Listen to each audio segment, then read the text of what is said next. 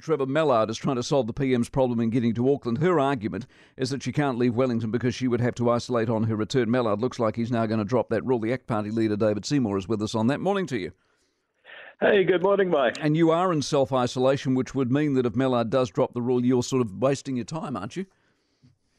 Well, I had two days in Auckland and got uh, five days in solitary for my troubles, uh, but it looks like it, it, may have all been for nothing.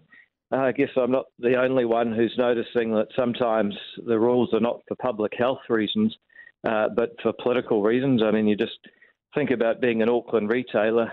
Uh, you say you're told you can open, but not for another week because the schools have to bed in. I mean, does anybody know what it means to bed in a school system? Yeah. Yesterday's announcement was literally made up, wasn't it? And Ashley clearly wasn't on board, and the the wheels have complete. I actually like the idea doors are finally going to open, but the wheels have fallen off. That's what it boils down to, isn't it? Well, it shows the way that they use data and modelling and public health and science now for totally political reasons. Remember, four weeks ago we had Shaun Hendy rolled out to say that uh, if we opened up, 7,000 people would die. Uh, yesterday, Ashley's rolled out with a PowerPoint presentation for 15 minutes before Jacinda makes the announcement.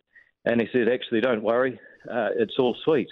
I think what people want is public health that's used for genuine reasons rather than political, and just some certainty. I mean, one thing I do know from visiting Auckland is it's the uncertainty that's killing okay. people. And if something does come out of this and the Prime Minister actually goes up and sees people who maybe putting on a brave face behind the mask but are really hurting and it makes her decisions a bit more rational, uh, then actually maybe all this will be a good thing. It's gone too far now, hasn't it? I mean, she got she should have been in Auckland anyway, but she wasn't, and then it got embarrassing, and now it's got so embarrassing. Can she honestly go to Auckland if Mallard drops a rule that he invented anyway with a straight face and go, I, I, I wanted to be here sooner, unfortunately I couldn't be, and people believe that?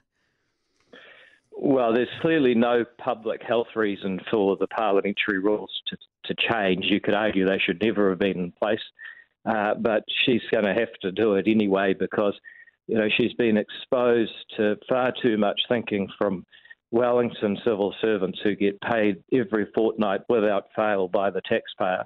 Uh, she needs to see some people who actually have to have their shops open, or their ca- or their cash flow or their working capital runs out uh, and they go broke. But here's the thing I mean, Ashley Bloomfield has been to 17 out of 46 cabinet meetings uh, this year. Uh, you're not supposed to have civil servants, only elected ministers should yeah. be at cabinet.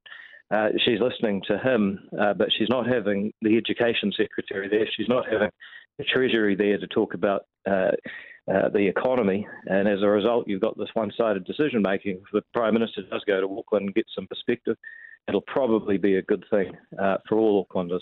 Can you and could you have done it if you were Prime Minister, go to Auckland and return? Judith Collins has done the same thing. Has this just been an excuse? In other words, you can run the country and actually move about the place even in a pandemic. Well, a few weeks ago, the Prime Minister was saying that we could do the entire Parliament uh, by Zoom. Uh, she's now telling us that she can't chair a cabinet uh, meeting and that it'll be the worst thing in the world if she's not at Parliament every day to answer questions. Well, actually, uh, throughout New Zealand history, the Prime Minister's frequently been absent from Parliament. That's why we have a deputy. So it's it's never been true yeah. uh, that she couldn't go to Auckland uh, and do the five days solitary for her troubles, as some of us are doing right now. And by the way, uh, many people have to go through great inconveniences right now. Ain't that the truth? Appreciate your time as always, David Seymour, the ACT Party leader, with us this morning.